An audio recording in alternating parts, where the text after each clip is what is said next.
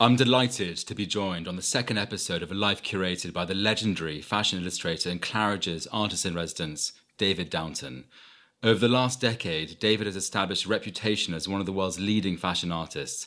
His classically elegant yet highly contemporary images, with his sweeping style, have been a key factor in the revival of interest in the tradition of fashion illustration. And David is a worthy successor to the great artists in his field, including René Gruau, Carl Eric Erickson, and Antonio Lopez. Originally a commercial illustrator, his big break came in 1996 when he was commissioned to draw the Paris Couture by a Sunday supplement, and since that time has worked principally as a fashion illustrator. His reports from the shows have appeared in, amongst others, Vogue, V Magazine, Harper's Bazaar, The Times, The New York Times, Telegraph Magazine, and most recently, Vanity Fair.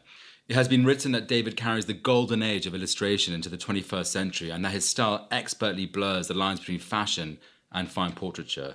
Subsequently, David has produced life portraits of some of the world's most beautiful and iconic women Cate Blanchett, Dita Von Teese, Erin O'Connor, Catherine Deneuve, Jasmine Guinness, Iman, Linda Evangelista, Rachel Weisz, and Paloma Picasso, to name a few. His commercial clients include Chanel, the V&A, Dior, Tiffany & Co., Harrods, and Estee Lauder.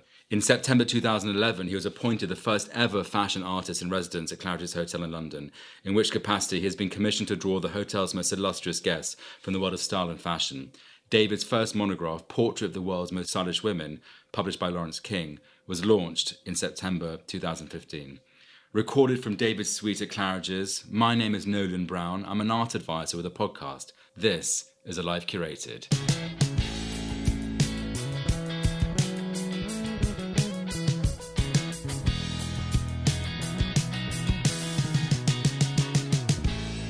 David. Hello. It's, it's, so good to see you, and thank you so much for agreeing to sit down for the second episode of Life Curated. How are you? Delighted. I am great, thank you. All things considered, the world has gone to hell in a handcart. I feel pretty good. How about you? Uh, I am excited as always, and it's always a thrill uh, to see you. Um, let's kick off. Okay. The early years. Mm-hmm. What was your very first art memory? Walt Disney Animation uh, was really the first time I engaged with art, if I can call it that. Drawings, acting. Those movies, Lady and the Tramp, Peter Pan, The Jungle Book, used to be re released during my youth in the 1960s. They would come along every couple of years. And I was totally transported into that world. And Disney had one of the great art schools in America. Those people could draw uh, like a dream. Yeah. And that idea that drawings could act really had a profound effect on me. They did. They attracted the, the very, very best. And so, what was the art scene like for you growing up? Oh, there was no art scene for me growing up. I grew up without an art scene. I grew up in a sporting household. My father was a very gifted sportsman. If you threw a ball from the next county, it would end up in his hand. And he passed that skill on to my brother, who became England wicketkeeper in time. Wow. So uh, it was a sporting household. We had Wisden and a couple of Harold Robbins. I never went to a gallery. I, nobody ever discussed culture in that way. I had to find all of that for myself later on. But I do think because of my my brother was really a great success. He was on the cover of the Sun wearing Union Jack swimming trunks, and it said Paul flies in. It didn't even need his surname because he was the youngest wicketkeeper England had ever had. So uh, I think the attention he got, we had the press outside the door and we had this and that. I think my parents encouraged my drawing because they wanted to encourage me. They didn't want me to feel, uh, you know, in his shadow, so to speak, which I never did because I was never a sportsman. So I was just drawing on my own. There was no art scene. Um, I, uh, as well as Disney, I can research that you had uh, your influences also were the film posters of the. Era. Oh yes, yes, yes. Um, but also interestingly, one of my favorite artists, yeah. uh, David Hockney. Now, I read that you were desperate to be Hockney. Now, was that stylistically or artistically, or maybe both? Um, I was desperate to be Hockney later on when I was at art school. I wouldn't have known Hockney when I was, you know, a kid. Mm. When I was a kid, yes, it was movie posters. Uh, that's what I wanted to be a, a, movie poster artist, designer. And those were real artists Bob Peak, Bob McGinnis, Arnaldo Putzu. I didn't know their names then, but to me, the cinema was my escape. I went every week, and usually on a Saturday, I would hang around when the manager came out and took the glass off the front of the thing and took the poster down. I would try and get the poster. And boy, do I wish I had them now. Carry On films were my favorite, and the Carry On posters are extraordinary. And I used to have a whole collection of them. Now I lost them along the way, but they're worth thousands and thousands of pounds now. These are real collector's items. That's annoying. I was going to try and sell them for you. Oh yeah, uh, yeah. No, no, um, they're really something. I love them. And I know, I know, mm. because we've known each other for a long mm. time. I know that you love Mad Men. Oh yes, I love that era. And Bob Peak, who is uh, the greatest of the film poster designers, he was a madman. He was a Madison Avenue Really? commercial artist. He was genius. I have a few of his pieces, and I look at them in awe. What he couldn't do, he was a he's a draftsman, extraordinary draftsman, but he was a designer. He could play with scale and. It's a great colorist. I mean, these were works of art. This is what I passionately wanted to do. And I'm very glad it didn't happen because, well, A, I didn't have the skill set to do it, if I'm being honest. But also, illustrated film posters died a death in the 70s. Really well. And it's really, you hardly ever see one now. Hardly ever. So my timing was off. so wouldn't it be amazing if someone came along and said, "Would you Oh, they the do from time to time, and it never gets anywhere. I've done DVD and Blu-ray covers. That's as close as I've got. I did Belle de Jour, one of my favorite. You know, I was thrilled to have these jobs. And a couple of years ago, I got quite close to a film poster. I was well paid not to do it in the end because the studio. I knew the studio wouldn't do it. The director wanted me to do it. We did all these drawings. We did uh, several kind of rounds, and all the way through, I just knew the shoe would drop and they would say no. But all the time they were paying me, I was fine, and ultimately they said no. the ultimate non-gig. Yes, it was a really good non-gig. Um, I've had several of those. And just sticking to kind of the early years, Yes, what, what was the first artwork you bought? Was it a film poster? Oh yes. Uh, well, no, I didn't buy them. I used to be given them, as I say, by the, the manager of the the Odeon in Sevenoaks. I didn't really buy work until say ten or fifteen years ago. I used to swap work with fellow students or friends and things like that. I didn't have the money to do it. I mean, when I could buy and wanted to buy film posters, I did Italian ones, particularly from the sixties. So yeah, and I regard them as artworks for sure Of course. But I didn't really buy work until till I could afford it. Moving on to your remarkable career. A remarkable, yeah. Remarkable, Yeah. um, fabulous, and remarkable. Yeah. You started off as a commercial illustrator. Oh, yeah. uh, but your big break was being sent to the fashion shows in 1996 to draw couture. Did you feel ready? And what was it like? I asked that because you were a commercial illustrator. You're then thrown into this kind of remarkable Hmm. um, Narnia of a world, world, to quote you. And I got the impression that the picture editor, you know, obviously recognized your talent, but kind of sent you on a whim. Tell me, what was it like? And crossing that kind of not threshold, but kind of Yes. line into a Going through uh, the invisible door. yeah. Well, I never thought I was an artist. When I was growing up and going to art school, fine artists were one thing and commercial artists were another. We never mixed. You know, there was a great um, mythology around fine artists. And with us, we were taught to do a job. And I remember my tutor saying, more important than the job is the deadline. And I was schooled in that. I never had the confidence to say, I'm an artist. This is my work. You know, judge me on my work. I always needed a job, a brief to make you happy. You know, commercial artist, you wag your tail when the phone rings. This was my life.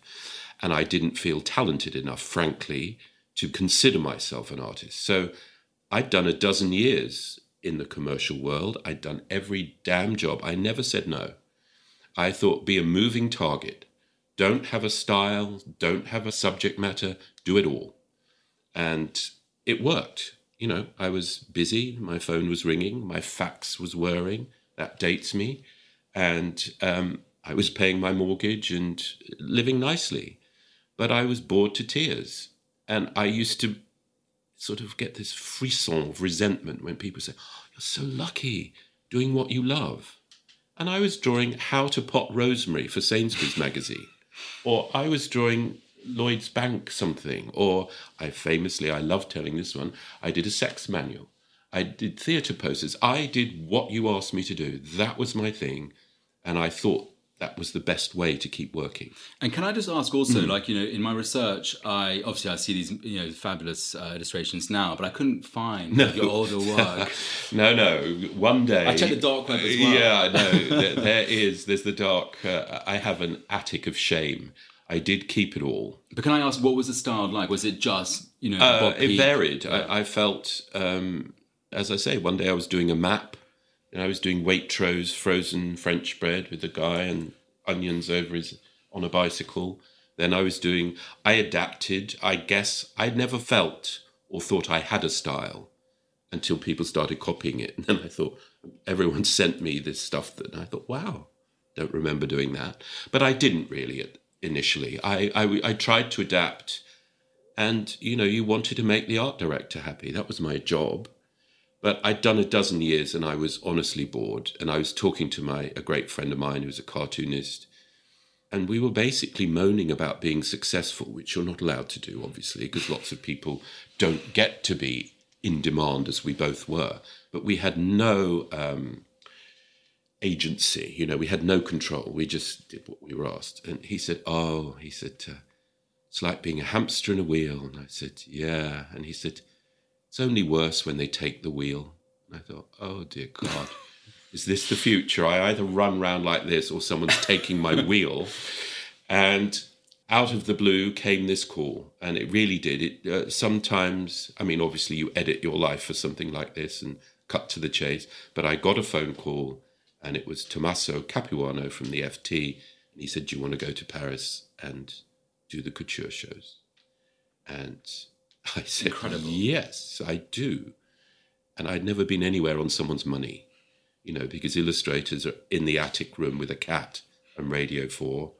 We didn't do anything like that. And so having an expenses paid trip, honestly, I was thrilled. And the couture thing was slightly secondary to me. I knew about couture and I'd done fashion drawing, you know, because I'd done every kind. Yeah. But it was not a specialism and it was I don't think I loved fashion, but I was aware it was the time when it was beginning to get onto the front pages, not just the fashion pages. Mm. And I love fashion drawing because there's always that element of um, surprise and uh, a great looseness to it. So, you know, I went and I thought, what the hell? How great! And am I correct? It was was it the was it Valentino at the Ritz and that evening? Yes, yes. I, I mean, I went straight. It was like skiing. I went onto the Black Run I'd never seen a show, and I was told to get off the Eurostar and go to the Ritz. I'd never been on the Eurostar, let alone gone to the Ritz. And I had to draw the fittings at Valentino.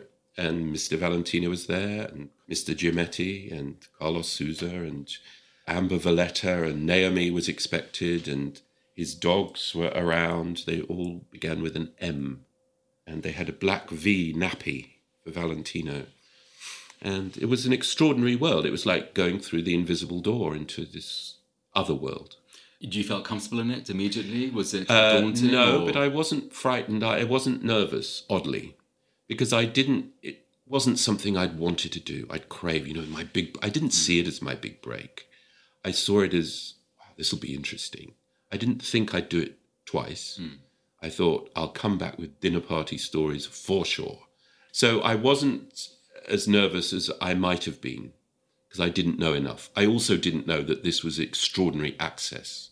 I assumed this is what Fashion Illustrators got, and it really isn't. Yeah. But I went straight to that, and then I went to the Ritz in the evening for the show, and it was Versace and Kate and Linda and Naomi. You know, once you're in a room with a supermodel, you do realize they're made on a different plan to normal people. Yeah. And I wasn't, I wasn't prepared for anything. It really was a Baz Luhrmann movie I sat and drew and, you know, thought, well, this is fun. C'est la vie. yeah, I really thought this is fun.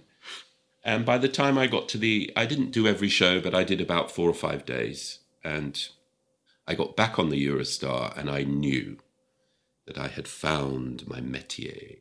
And I just really wondered whether it was commercially viable because mm. there were very few fashion illustrators then that were visible wonderful Mats Gustafsson, François Berthoud, Gladys Perint Palmer, a handful. But, you know, I was used to working every day, all the time, stuff coming in, and I thought, is this even vaguely possible? But I made myself a promise that I would go back to couture in six months because it's January and July. And however it happened, I would scare up a gig and go. And I did. I watched this wonderful video of you drawing the Vanity Fair Hall of Fame. Oh, yeah. Um, and you alluded to the fact you said that it was the biggest and best job that you can get. I mean, all the ingredients there are kind of magnificent. Every job you do in kind of fashion is, is magnificent. What could top that? What would be next? Because it does it get does it get bigger than that? Vanity No, Fair. it, no, actually, no. I think the golden age of magazines is definitely past. I believe working with Graydon Carter at Vanity Fair, I had five or six years, I think. When he left, I, to all intents and purposes, left. I now work with Airmail, which is his weekly online kind Very of popular. Yeah, it's great. And I actually have a business card for the first time in 40 years. I'm an editor at large of Airmail. I'm very proud. I never have it with me, but I do have a card. No, in terms of magazines, there was nothing better because he's the last of the great editors. There were budgets. They uh, were very respectful about drawing and they gave it the same prominence and the same respect they gave to their great photographers. He was open to ideas. So I'd say, Oh, I want to draw Anjelica Huston. He'd say, Do it. And I was able to go to her house and, you know. So in terms of magazines, no, I don't think there will ever be something like that.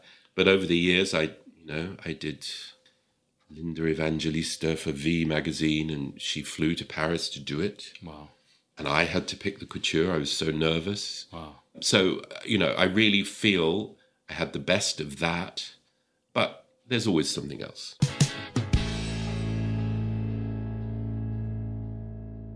You are the first artist in residence. I am the Claridge. last artist. And in the, residence you're the Claridge's. only I artist am the resident, only artist in residence. which So- is a match made in illustration heaven. I, uh, How does it work? Well, um, it was Paula Fitzherbert, Hmm. really, the PR here, or Director of Communications. Let's give her her full title. Uh, she kind of came up with the idea in the sense that she saw me drawing on Vogue TV, which was a thing then, 10 years ago. I'm not sure that's still going on. And she just said, Why don't you come and do something like that here? And I just said, wow, yes, why don't I? But we didn't really have a clear idea of what it meant. And then somebody, Thomas Kochs was the manager then, one of the three of us, actually it wasn't me, so one of the two of them came up with the three magic words artist in residence. It's a very romantic sounding thing. It's a very easy thing. It publicized itself all over the world. I was doing interviews because people would say, "Oh my goodness, It's what's it like?" match when you say yes. Oh, do you have a suite? Do you have a butler? Do you have the same room? what do you do? And you know, people flooded Claridge's. Somebody wanted to be the first ballet dancer in residence and wanted to pirouette round the lobby. They wanted writers in residence, readers in. It just became this thing, and but then we had to figure out well, what does it mean? What does artist in residence mean? And again, I credit Paula because she said, well, look, you know, we looked around and there's Audrey Hepburn and Cary Grant and Yul Brynner and all these guests from the past, black and white photographs you see in the reading room in the lobby. And she said, look, you know, they used to do all of this, but we're not doing anything on my watch. Um, why don't we do it with drawing? And these were the magic words to me.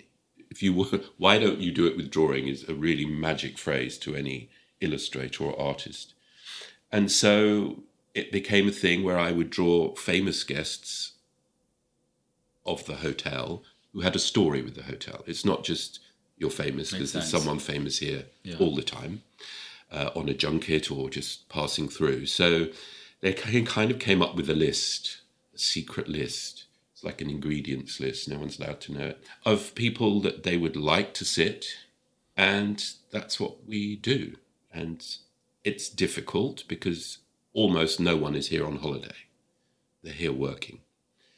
And so you have to break into their schedule. You have to justify breaking into their schedule. And they have to sit.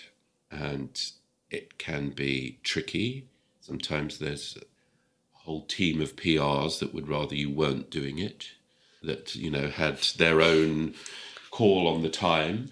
And sometimes it's very easy. They just really want to do it and they take the morning out. But we always get there. And tell me, you um, have this wonderful, wonderful gallery downstairs on the way to the French Salon. Does everyone that, every guest that you draw make onto the wall or? Yes, if, if we ask them and they agree, uh, yeah, they've got to be on the wall. But I always said, you know, it's like, it's a talking heads gallery. I like to think if you went down there at 2 a.m., you'd hear some pretty good stuff. and, and, I just I, want I just want to urge the listeners. Yes. It's, it's you know visiting Claridge's is one thing, but also seeing David's portraits is really something else. And they've actually expanded downstairs and kind of further along yes, the corridor. I mean, for a time we had a hiatus when I we filled the space and thought, well, what now? You know, if you if I draw anyone else, someone's got to come down, which wouldn't work, or we have to go upstairs, which just somehow doesn't work. But now they've gone down five floors, so I can keep going. But it's uh, I love it. You know, the, one of the great things of my job, if I can call it a job, is who I meet across the drawing course, board. Yeah, I can imagine. And you know, I get to sit with people I admire, and you know, usually, almost always, I can hardly think of an exception. Uh, they're on their own, you know. And a photographer, when they do a, pho- a photo shoot, well, I sat in on a photo shoot for old time's sake recently, and I stopped counting at 25 people. It doesn't take a village, it takes a market town to get a fashion picture. Whereas with me, it's me and them. I'm jumping the Jump. the, Okay, the, the gun right. paragraph, so to speak, but actually Okay. it leads me perfectly Okay. uh, to a question that I had in the style and process section. Other than the kind of aesthetic differences, what does an illustration do that a photograph can't? Well, they're completely different art forms and they're complementary. They're not in competition. And I believe what the magazines have lost is the placement of a drawing with a photograph. The drawing makes the photograph look great. The photograph makes the drawing look great. You put a drawing in a magazine and the pace shifts instantly. And the great magazines, I go back really to the 50s, even the 40s, great fashion magazines, they perfectly balanced drawing with photography. And I love fashion photography. Uh, so, what can it do that a fashion photograph can't? I think really it is, as I just alluded to, it's one person's perspective. It's what Hockney says the eye, the hand, and the heart. There's, there's you. It's your interpretation. The photograph is obviously the photographer is at the apex of it, but it's a team effort. It's the stylist and the stylist assistant and the hairdresser and the hairdresser's assistant, the makeup artist and the makeup artist assistant, and the person that gets the pizza and the photographer's three assistants. You know, it is an epic thing today to get a photo shoot done for a magazine. And when I drew probably the most sort of spectacular drawing Linda Evangelista for V magazine. If that had been a photo session, a photo shoot, that would have been dozens of people, dozens of people. But I'm talking more about aesthetically. When you look at Oh. the, when you look at the picture, you know, there's for example, when I look at your uh, your illustrations, I immediately get transported to that world. I can just completely, you know, see Well- myself in that world. I'm talking about the aesthetic effect that an illustration at your level does over a photograph. Well, it's just a completely different thing. It is my interpretation, what I decide to leave out. A photograph is going to be, you know, the the camera shows what's in front of it. Hmm. However you style it up or whatever you do. For me, I can say this is important. Let me concentrate on this. I don't need to draw that arm. They know where the arm is. So it's a it's really filtered through you. So therefore, it is also, of course, a portrait of you. All the great fashion artists are very individuals. So you look at it and you go, yeah, I recognize that Dior thing, but I recognize who did that Dior thing. It is really a personal interpretation. And you have great freedom, Yeah. great freedom to say, no, I don't need that. Whereas in a photograph, that it's a very it's a different thing. It's like an apple and a banana. You've been so successful in your career. What uh, have been the key ingredients of your success, other than good luck uh, and talent? But personally, what what has made you get there? Do you think? I'm not sure you're ever there. I think, you know, there's always another little mountain to climb. But I think, well, A, I stuck around and I showed up for the job. And gradually I got, you know, I couldn't have done the things I was doing when I was 37, parachuted into fashion and dealing with the people, dealing with the situations. I couldn't have done that when I was young. I just couldn't have. Uh, so timing is everything in life. It came at the right moment for me. I had enough experience, enough skill.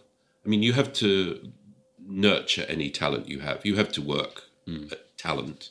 You know, if you're lucky to be given a small parcel of talent. And I think you have to also, you know, talent really is the 50%. And the rest you have to learn how to nurture it, promote it, how to be, how to react with people, when to, you know, say thus far and no further, when to uh, compromise. It's a whole parcel of things that you need. Um, and and also um, you know, you're working in the fashion world. It must be electric. You're dealing with all sorts of characters. Dare I say, egos, a bit like the art world as well. Mm-hmm. Um, and actually manoeuvring um, yes. those egos is actually a complete skill in itself. I think manoeuvring is the wrong word, but you know, dealing with these, yes. these navigating, navigating. That's right. yeah. Well, manoeuvring works yes, but, maneuvering, yes. but it's, it's, also a skill, and you're and you're yes. and you're adored. I mean, the end product is making that person look even more exquisite, but you're adored um, you know, Erin is sort of kind of your pseudo muse or your muse, and um, you know, you're adored by the fashion world. So that's a whole skill in itself. Of kind of yeah, no, you have to. Yes, it, the truth is, you do have to work at that in that world. You know, previously, I never met a client, hardly ever. I would get the phone call, I would get the brief, and I would send it on the train. I used to have a thing called Red Star, and you would put it in a an envelope, go to the Red Star office they put it on a train and someone took it off the other end. I never met a client. I never. I remember once being asked to a party at Christmas for a magazine. Oh, I can't go. I didn't. Never met anyone. It was a very closed world illustration in those days, yeah. and that suits a lot of people. Uh, but I found that I would have to kind of step up, and once I realised this, I thought, oh no, I can't. I, I said when I started, I wasn't really nervous. I didn't know to be nervous. But the more I got into it, the more I thought, oh, shit, I don't fit in here. I don't look right. I don't know the hierarchy. I don't, you know, I started to get this uh, nervous reaction to the whole fashion world, which is about excluding a lot. And this is when I came up with my alter ego, who's DD. And I remember I had to ring someone, and I remember thinking, I just can't, I can't do it. I cannot make myself ring them. And I was doodling, which against my nerves, and I came up with my signature DD like this. And I thought, I can't do it. He can do it. And it was this light bulb that changed my life. I thought, he can do this. And he did do it. And I always say it is like a character. It's like a character in a play to me. He has different clothes to me. He has different friends to me. He and I was never nervous again in that world because I thought it isn't me from down in Sussex. It's my sort of normal, inverted commas life. By the way, no one has a normal life. And I just, once I had my character, and I went into Yohji Yamamoto, because a friend told me to, he said, Well, what are you wearing? And I was sort of wearing Reiss or Next or something. He said, What are you wearing? This is fashion. And I said, Yeah, but I don't have to, do I? And he said, just go to Yohji. So I went to Yohji Yamamoto and I said, I want to look like an artist doing well. And boy, do you have to be doing well because it's so expensive. But again, it was like this thing. I was able to present, it was me, but not me. And I remember I did a talk for 300 ladies in Phoenix, Arizona, dressed for the Oscars at lunchtime. I didn't have a single nerve because it was him. Wow. Yeah. Um, I want to talk about your uh, style and process. Um, now, you, and we've kind of touched upon it a little bit uh, earlier in the podcast, but you have such a distinct style. When you look at your work, you feel transported into this incredible world of effortless elegance. How long did it take you to perfect? Um, was there a moment it all clicked, which I know you've kind of slightly touched upon? And did you have to change your style drastically for the fashion world? It was there before. It was sort of, it needed awakening. but I didn't. I think a style finds you. I, I think it's a mm. fatal thing. Uh, students often ask me, you know, how, in a way, how do I get my style? But style, you have to trip over it. You have to find it, and it will find you eventually. I think, you know, it's like everything. You have to work for it. I, I always say, you know, I don't wait for inspiration because of my training. I work for inspiration. I do it every day. So that's my training. And uh, the style I said before, I didn't really realize I had a style till it became a popular style to do, which does happen. It's happened to a lot of illustrators and fashion illustrators, particularly. If you have any kind of success, people sort of think, oh, you know, I'll do that. But I try not, I don't even like the expression. I, to me, it's an approach, it's a feeling, it's uh, my interpretation.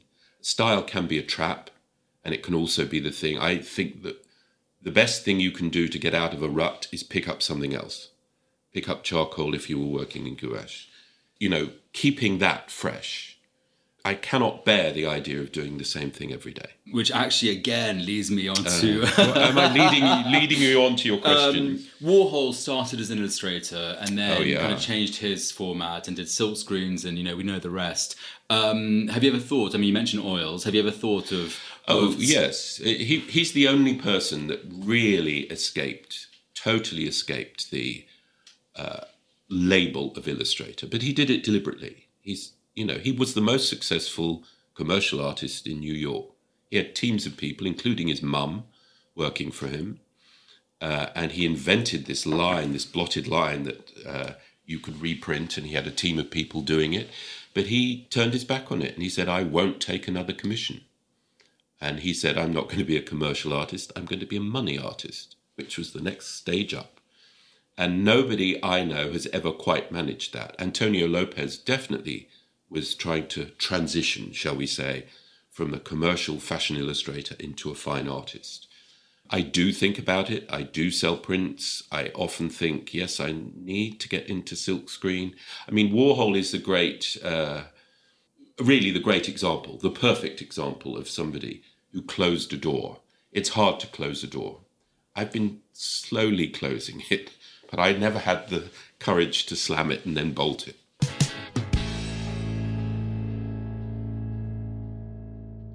I know that you don't allow as much as you can the subject to see the work mm. as you go through. But what is a David Downton? Uh, talk me through a, a live sitting with David Downton. Uh, it is. It's quite a lot of talk. I feel it's the first stage, the first and vital stage in the process is being in the room with the person. I don't really tell them what to do because sooner or later they sit as they want to sit. Uh, they sit naturally. They, uh, you know, they fall into the pose that is natural to them. It's very low key. It's me and a sketch. I used to. I remember once I was drawing Joan Collins in the Oliver Messel suite at the Dorchester.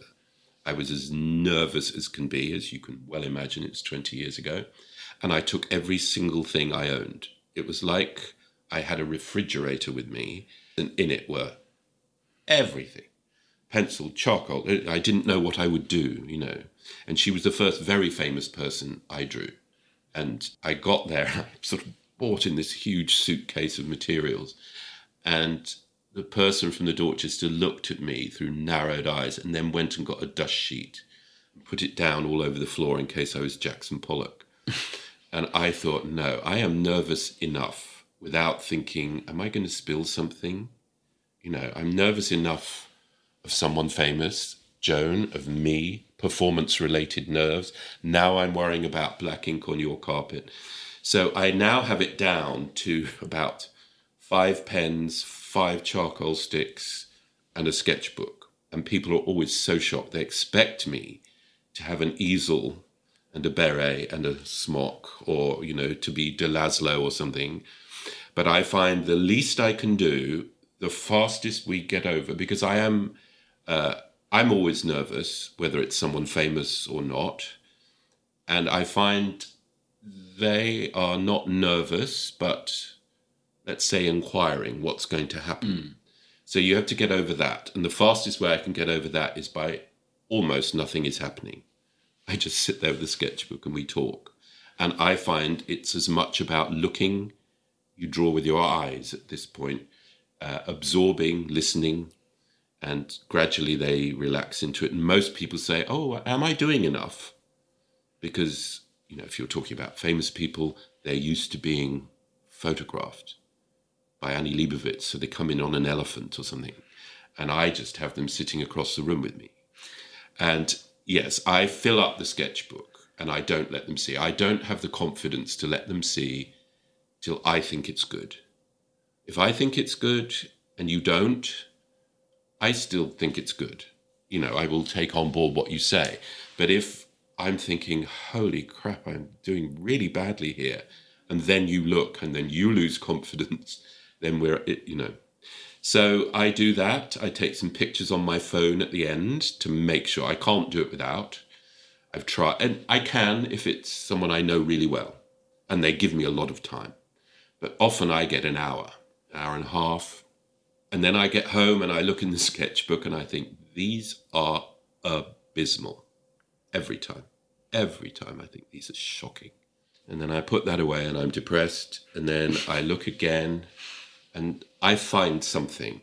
And I find me, I find the map because, because I don't put the pressure on myself like Don Bachardy say, who will draw the person, famous or not, in real time and then get them to sign it. And often they hate it because he's not about flattering them. Um, so I then find, I find the map of what I should do is in those sketches.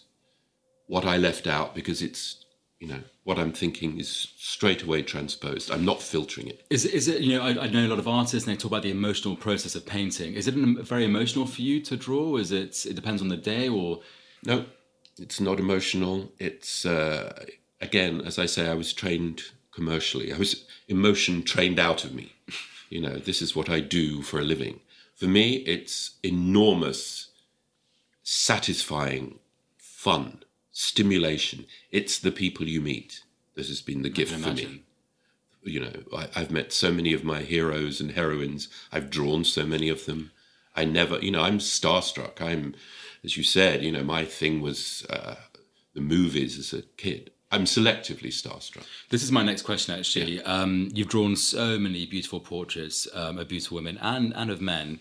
Sargent had Madame X. Yes. Uh, Warhol had Marilyn. Mm-hmm. Also Jackie O. Mm-hmm. Newton had his type of woman, and uh, what is a, a, Downton woman? And can you also, in the same kind of answer, uh, highlight a few favorites without your WhatsApp going off and breaking hearts around yeah, the world? Uh, yeah, yeah, um, I know you're close to Erin. Um, yes. I just Erin is the perfect. I mean, when I saw her on the catwalk in 1998, I said to the friend I was sitting with, who on earth is this? Because she in life was everything I was trying to do on paper. God had got there first. She is a living drawing, of a brushstroke. You can't go wrong. She has strong features, black and white, mm. great eyebrows, nose, everything. You you know, with everybody that I draw, they get a little attenuated. They get a little stretched out. Their neck is a bit longer. Erin, you, she's all done. I could just she stood there, I could trace her. In fact, if she walked in, you'd start drawing. She is made to be drawn. So when I, you know, this is when I realized that I would have to do this stuff myself. You know, having gone all the way through being responding to the phone call. Um, once I began in fashion and thought, you know, okay, how am I going to get there? I became ambitious, which I'd never been. I was ambitious only to do the job, make people happy, pay my mortgage, fine. Then I became focused. And once I saw Erin, I knew, I thought, holy shit, I've got to do this. And I had an exhibition, and uh, somebody came and said, Oh, I'm her booker. And that was it. That trap snapped shut, and I did not shut up. And then she got stuck in London on a visa issue because she was living in New York and she's English. And it all happened. But I knew, I just knew straight away. And I knew I would have to push it. And once I had my DD to push it for me, I was just shameless about who. I remember Stella Tennant, who extraordinary, extraordinary mm. beauty, but great character, great personality, great force.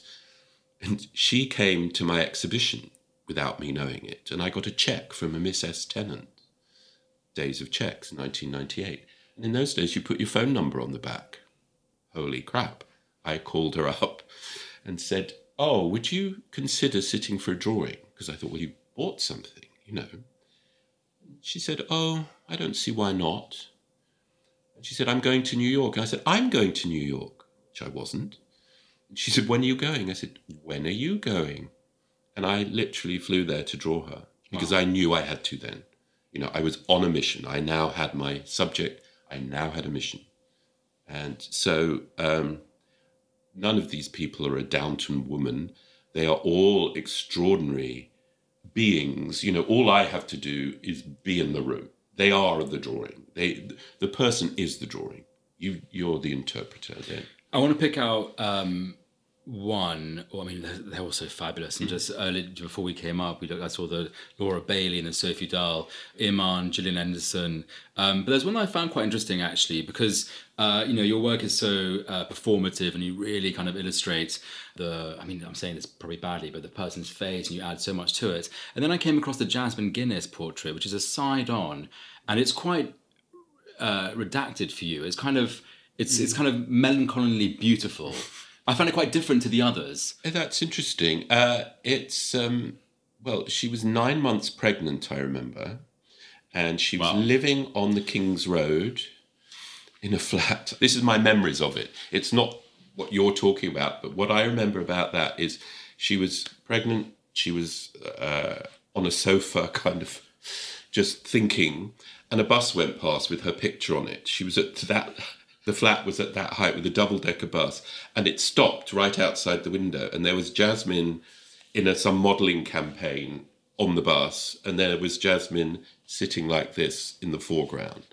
Um, in terms of the style of that particular piece, I'm informed by the person. I'm informed by them, their mood, the feeling, and I try and interpret that as well as a likeness. A likeness is a knack and some great artists don't have it. I remember talking to Catherine Deneuve, and I'd drawn her, and she said she'd been painted by Kitaj, and she said he never could get it. You know, it was just eluded him. And on the other hand, a lot of really mediocre artists can do a likeness. And it is a knack, and I have the knack, and I'm very glad I have it, because there's a lot of knacks I don't have, including perspective and drawing buildings and God knows what. But somehow I can see in your face what's important to draw, what you pull out, what you leave out, what you, I don't know how. Sometimes I stand on Victoria Station and all these faces are coming towards me. And I know instantly what I would draw with this person. It's funny. That's genius, though. No, I think it's a knack. I think it's uh, your your eye is trained. I want to move on to your because uh, you you you have you uh, get commissioned um, uh, outside of obviously the being artist residence. Uh, you're you're commissioned by a lot of people, um, and also uh, you sell your prints. I, I find them for what you're getting. I find them remarkably affordable for the beauty that people are buying. Good, buy some. Uh, it's uh, it's good. Christmas is coming though. Um, but, but give me an idea um, and educate me. Um, you sell your prints. Who buys them? Um, I think that's the first thing I want to know. Who actually buys them? Is it uh, I sell them? Or... Yes, um, I sell original works and I sell prints. I found that a lot of my, shall we call it, fan base, who know, want to own a piece of work basically can't afford it. And I wanted to make affordable prints. They're Giclée on Hahnemühle paper, and I wanted a really good quality. And I just felt that it was an important thing to do. I think with original works, mercifully the price is rising, and that's great. And with the portrait commissions, you know, that's another price level again. So I kind of wanted to be able to do it. and I did a range of cards, for example. And I really loved that idea. What did what did I ever buy at a museum? I bought the postcard. You know, I loved doing that, and I found I, I think it's a nice way, a positive way to kind of circulate imagery. And you know, I remember the day that a Picasso sold for hundreds of millions or whatever, and I was in the Picasso Museum in Paris, and there was the same work in a bookmark for a euro. And I thought this is really smart. You could pay a hundred million, or you could buy a bookmark of the same image for a euro. Um, I don't do enough of it. I started my online store during COVID when everything I had was cancelled because most of it involves travel. I don't do very much commercial uh, illustration now. I do it, I mean, all choice is an illusion, but I do now have some form of choice, whereas I told you before I would do everything. And I really, I think, you know, a commercial artist is solving someone else's problem. The art director's problem, the brand director's problem. You know, an artist solves their own problems. It's a much worse yeah. boss to have. So the, the prints just became a thing that I could do and I enjoy doing. I don't have time, perhaps, I to do enough of it, but I may. Um, and as I said, I urge uh, the listeners to uh, get a taste yes, of. Um, I urge them to as well. I urge them to, but no, really to walk down the the David Downton Gallery at Claridge's. It's uh, it's a really an amazing experience. Um, what are your thoughts on the contemporary art world? I don't know. I'm as confused as the next person. I mean, I saw the William Kentridge exhibition mm, yesterday at the RA. I thought it was the most extraordinary, exhilarating, exciting, emotional, involving exhibition I've seen in years. I walked around Frieze and I did not know where to look, but I I have to say I was only there very briefly because I was going to New York, so it was the opening day, and I just did a bit. I do not know. I celebrate any and every artist who can put work out there, and God help us all make a living but do I understand it? Very rarely. And then when I see something, I saw uh, Marlene Dumas in Venice, and I thought, I hate this. I can't stand this. I was walking around in a bad mood, and then I saw a wall of portraits, and I was transported. I thought it's just brilliant, wonderful. So it's a bit like fashion. I'm trained myself not to have an opinion. Yeah. Because in the early days, I used to say, oh, I love that red one. Everyone, red one. So with art, I think uh, whatever moves you, and everyone go to William Kentridge before the 11th of December. Yeah, what an extraordinary. Yeah, yeah. It's um, my uh, my sisters went recently. It's wonderful, and they took their kids as well. It's a great experience. Yes. To round it up, round um, it up. Just yeah. to round out the art section. Mm. Um, what uh, well, you kind of answered one already. Uh, what what do you collect, and what's on your walls? Other than the film posters, uh, which you lost. Well, so what's replaced that? The, well, Bob Peak, who I talked about at the beginning, the greatest of the film poster artists in my book, I now collect his original drawings. I've got amazing charcoals of Burt Lancaster and Marlon Brando and these studies. They're really big. I mean, I don't have any of my work on my walls anywhere. I don't even have it at the studio. I put it in drawers. I don't want to see what I did and didn't do. But I have several Bob Peaks there. Uh, Carl Erickson, who great fashion artist, René Bouché, portrait of Sophia Loren. You know, all the things I was obsessed with when I was 10 are the, still the same things I'm obsessed with. I'm not nostalgic. The past is the present to me. I don't see the division. So I have quite a lot of those. I my favorite. How can you have a favorite photographer? But you pushed me, one of my favorite photographers is Saul Leiter, mm. great New York wonderful colorist. And I met him probably 10 years ago, maybe even more. And there was a gallery of his work. And I was in New York and he came in wow. and signed the back of the. So I have some of his. My great friend Carmen, the model, 91, and the most beautiful woman in every room she's in. And the least interesting thing about her is how beautiful she is. I have an Avedon of her, which she gave me in 1957. Don't tell me that. Which she took out of the bin And she said, "Oh, Dick, can I have this?" I know it's the most beautiful picture of her. In, I mean, she's been modelling since 1945. She's posed for Penn and Beaton and Rawlings and up to Helmut Newton and Wow. uh, Nick Knight and all of that. But this Avedon, out of the bin, I have. What a wonderful, I know. wonderful No, no, no. It really is extraordinary. Um, David, you've been Hmm. absolutely incredible and entertaining as always. But I have a final question. Final, yeah. Okay, Um, I'm ready. Which artist from any period would you commission to do your portrait? to do my portrait. My portrait, I would have a single line David Hockney, sort of from the 19, that period in the 60s when he drew, um, well, everyone, but I'm thinking of Cecil Beaton, W.H. Auden, single sort of rotring line almost. Very, uh, I would have one of those. And for DD, I would have a full on Boldini the size of a barn door, and I would put that somewhere he would like it. That is one of the best answers. Um, David, Yeah, thank that the best. That is, that is the best Yeah, answer. you're not going to get a better one. a Um, Boldini, David- Um, I would love a Boldini. not of me, actually. Thank you so much for your you. time. It was and it's, it's always thrilling talking to you. Thank you so much.